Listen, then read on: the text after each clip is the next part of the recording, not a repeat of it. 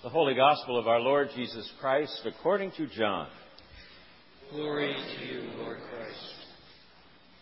Jesus said to his disciples, As the Father has loved me, so I have loved you. Abide in my love.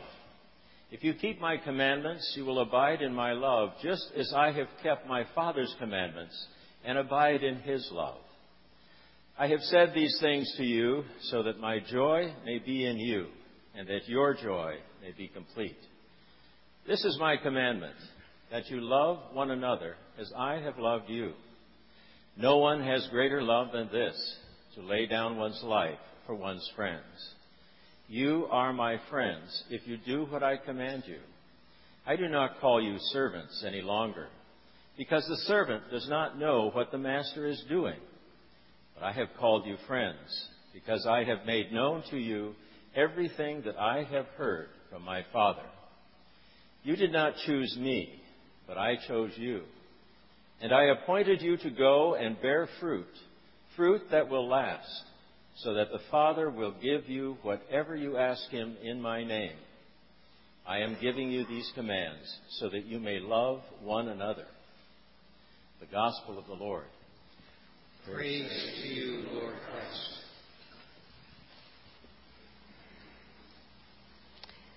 May the words of my mouth and the meditations of our hearts be ever pleasing in your sight, our Lord and Redeemer. Amen. Amen. Good morning. Good morning. I want to wish all you mothers out there, mothers to be, surrogate mothers, those who nurture others with a mother's heart, a happy Mother's Day. I have to confess that Mother's Day is not a favorite day of mine. I always used to say to my children, and I continue to do that, but they're grown children now, uh, be nice to me every day, not just on Mother's Day. on a more serious note, some of you may remember the news reports about Kayla Mueller, the 26 year old aid worker from Arizona who was killed by ISIS in Syria earlier this year. Upon reading the reports about her life from those who knew her well, I discovered that the reason she went to Syria was that she was drawn to help after learning more about the situation in that war torn country. I also read that while she was in captivity, she befriended the guards. She taught them different crafts, one of which was origami. And one of the persons imprisoned with her said she did ordinary things in extraordinary measures. She had many discussions, of course, with her mother and her pastor and her friends about the mission work she was doing there. When Kayla was asked what kept her going in this work, she was quoted as saying, I find God in the suffering eyes reflected in mine. If this is how you are revealed to me, this is how I will forever seek you. She wrote a letter, she wrote home in a letter that after she was captured, she drew comfort from her Christian faith. And she said, I remember mom always telling me that all in all, in the end, the only one you really have is God. I have come to a place in experience where, in every sense of the word, I have surrendered myself to our Creator. Because literally, there was no one else. By God and by your prayers, I have felt tenderly cradled in free fall. While at home with her parents the day before she was to leave for Syria for the last time, her mother was holding her hands and told her how worried she was about her and how much she was going to miss those hands. A few hours later, Kayla appeared with a plaster mold of her hands and gave them to her mother and told her, Now you will always have me with you. Not knowing what lay ahead, those plaster hands became a Mother's Day gift that will be cherished forever. Kayla was a woman who acted out of love for others with an abiding love for God. This is the kind of abiding love that Christ speaks about in our readings this morning. The past several weeks, we have been focusing on the farewell dis- uh, discourses Jesus delivered to his disciples over supper together on the night before he was crucified. He was attempting to prepare his apprehensive followers for his coming death. He also wanted to reassure them of his continuing love and presence with them afterward. In the Easter message, Jesus discusses with his disciples how the church should live after his physical departure.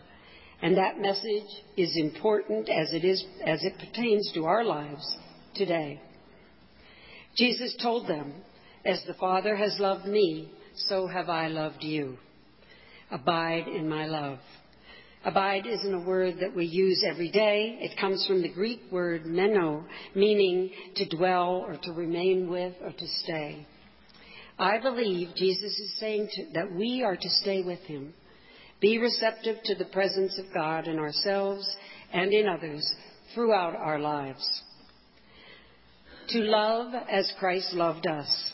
We will never find what love means if we start from the human end we must start from the cross, where we see the love of God poured out for all humanity.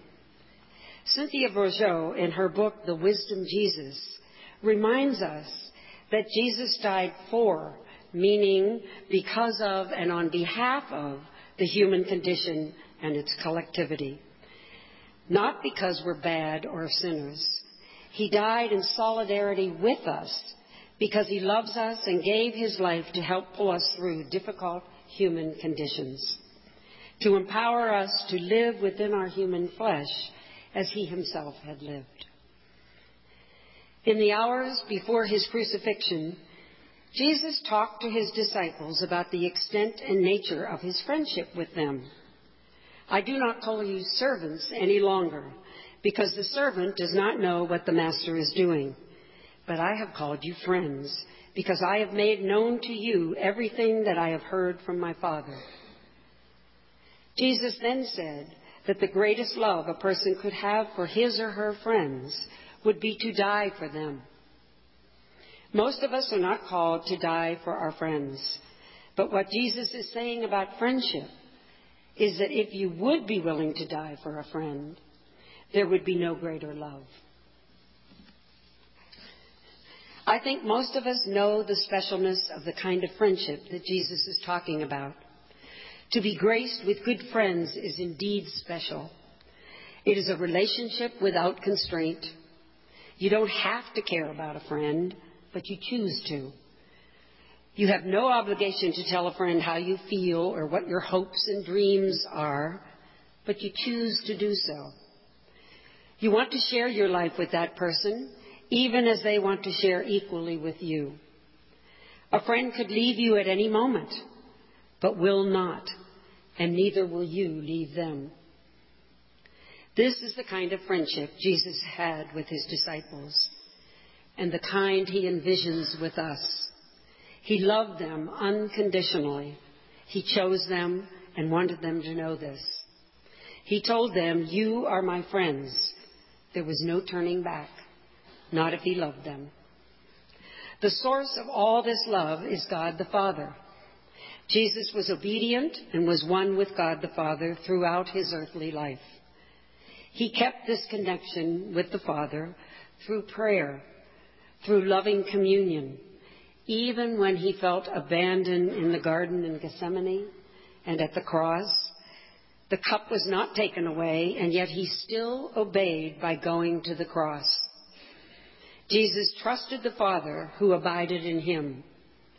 They were one. We can't do this on our own, and neither could the disciples. And as Jesus spoke to them about his leaving, he said, I will ask the Father, and God will give you another advocate to be with you forever, the Holy Spirit. Jesus would not abandon the disciples, and Jesus does not abandon us. It, it is the Spirit that sustains us, guides us, protects, and leads us to the truth. Friendship goes both ways. We have to be a friend to have a friend. We need to respond to Jesus' call to friendship by taking the time to nurture our relationship. We meet Jesus in one another. We do that in church and in community by being attentive to the needs of others. We also continually deepen our relationship by spending time in prayer with Jesus, by listening to that small, still voice, and by studying the scriptures on a daily basis. We belong to the risen life of Christ. Although we live in a world where much of the news is dominated by accounts of injustice and cruelty toward one another, there is evidence of the love that, about which Jesus speaks. The story of Kayla's life is one shining example. Jesus didn't come with an easy message. He set the worldly powers on their ear. He turned the tables upside down with his message of unconditional love and friendship toward one another. He was a rebel, and he showed by his own life and death a new way to be in the world but not of the world. Many of us are transplants. Most of us move from place to place. The national average is 10 moves in a lifetime. For various reasons, we not only change locations, but also move from church to church, parish to parish, and denomination to denomination. In all this, we struggle to stay connected to the abiding love of Jesus so crucial to our Christian walk. When we moved here uh, from New York to Massachusetts 25 years ago, it was a difficult move. We had lived in New York for 27 years and raised our children there. I had just been ordained and had a good job, and I was feeling very sorry for myself. I was leaving my good friends behind and venturing into the unknown. As I look back, the main thread that held it all together was going to church that first Sunday morning here at Trinity. And one little aside, in, in New York, our church in New York at St. John's, we had very dear friends named Anne and Don Geary. And the first people we met on the walk coming up to Trinity was Anne and Don Winslow. So, God has a wonderful sense of humor. The service was familiar, the people were not, but it didn't matter. We were warmly welcomed. The Spirit was there. I felt part of the community of saints, and, I held on to that, and it has sustained me since then. I have learned over the years that we are sometimes called to let go of all that is familiar and known and to trust God. Jesus' commandment to love one another as I have loved you is a call to true friendship, one that lasts for a lifetime and follows us wherever we go. For several years now, I've been facilitating a Bible study meditation group at the prison. We read the lectionary for the coming Sunday, and then we discuss it. We ask the participants to identify a word or a phrase that speaks to them. One young man said, after reading today's gospel lesson, the verse that moved him was, You did not choose me, but I chose you. It spoke to him because he said he realized that even though he had made some very bad choices in his life, Jesus loved him anyway. Even if he didn't choose Jesus all the time, Jesus chose him. And Jesus was his friend, and he said that blew, blew him away. It is inclusive. We are all chosen to go forth and to bear fruit. That is the promise to all of us here today. Jesus prepared his disciples for his departure from the earth. He called them his friends, an intimate and loving way of being with them always. He promised his spirit would remain with them forever. And he asked them to share the spirit of truth with others in that friendship. To reach out beyond ourselves beyond our churches, beyond our communities, to spread the good news. Jesus did not call us to judge others. We can leave that to Him. The new commandment is a call to love as Jesus loved us. Kayla, tenderly cradled in free fall, abided with Christ to become the person God was calling her to be. And as we abide with Christ, we become the person that God is calling us to be. I'd like to close with the words of a hymn by Simeon, a 10th century Byzantine Christian monk that is especially moving to me. We awaken in Christ's body as Christ awakens in our bodies. There I look down and my poor hand is Christ. He enters my foot and is infinitely me. I move my hand and wonderfully my hand becomes Christ, becomes all of him. I move my foot and at once he appears in a flash of lightning. Do my words seem blasphemous to you? Then open your heart to him and let yourself receive the one who is opening to you so deeply. Where all our body, all over, every most hidden part of it is realized in joy as him. And he makes us utterly real.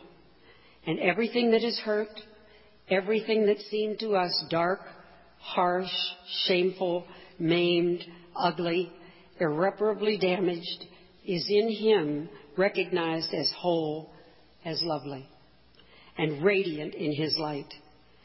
We awaken as the beloved in every last part of our body. Amen.